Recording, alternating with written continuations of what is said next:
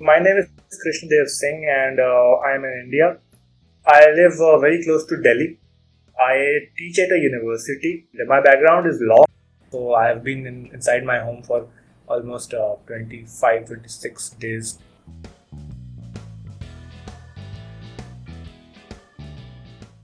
My university tried a couple of different things ever since the lockdown was started. No one knew uh, what was going to happen.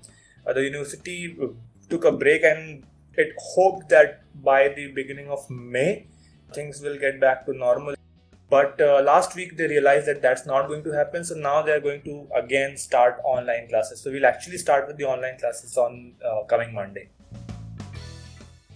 Till middle of March, um, nobody really took it seriously in the sense that we, we knew that things were happening all over the globe, but it wasn't as if things were happening to us and we had very few cases. So uh, everyone was going about their lives as usual. Then suddenly between 10th and 15th March, um, I think the cases started rising above 100 and the government started taking action.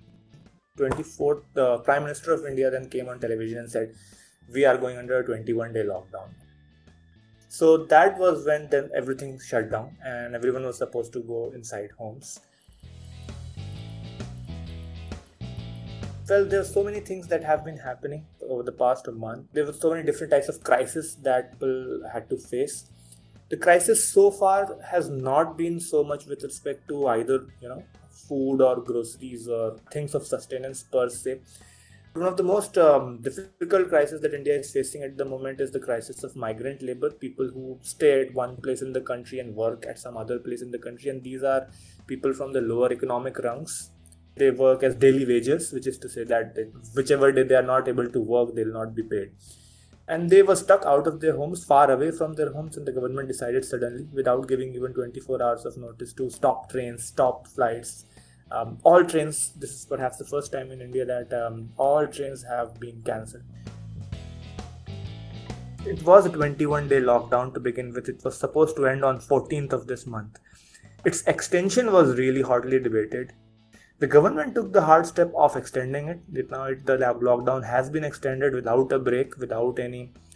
Uh, but the government has to ease down the pressure on those people as well as the pressure on economy at large because economy has of course uh, suffered so to uh, you know kind of uh, provide some relief on those ends the government has come up with a uh, set of guidelines which will be implemented from 20th of this month. According to which what the governments will do is that at individual local levels so state governments and district administrations will then what they will do is they will uh, assess whether they their their um, own territory is a hotspot.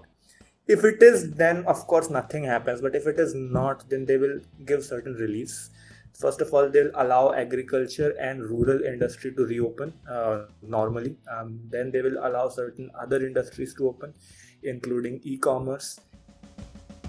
The government issued an order that um, online shopping of essential items will be allowed.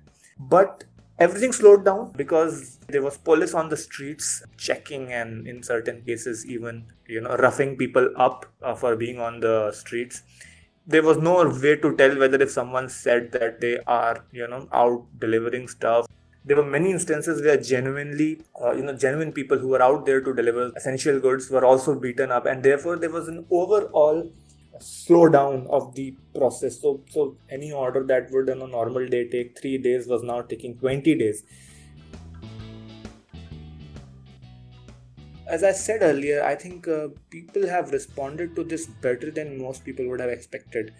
India was having a lot of problems of religious division, and there were many other very divisive social issues that had kind of come to the surface right before all of this was happening around the time of January and February. There was this nationwide protest going on um, against a bill the government has passed, which had religious undertones to it and then there was also riots right before all of this happened.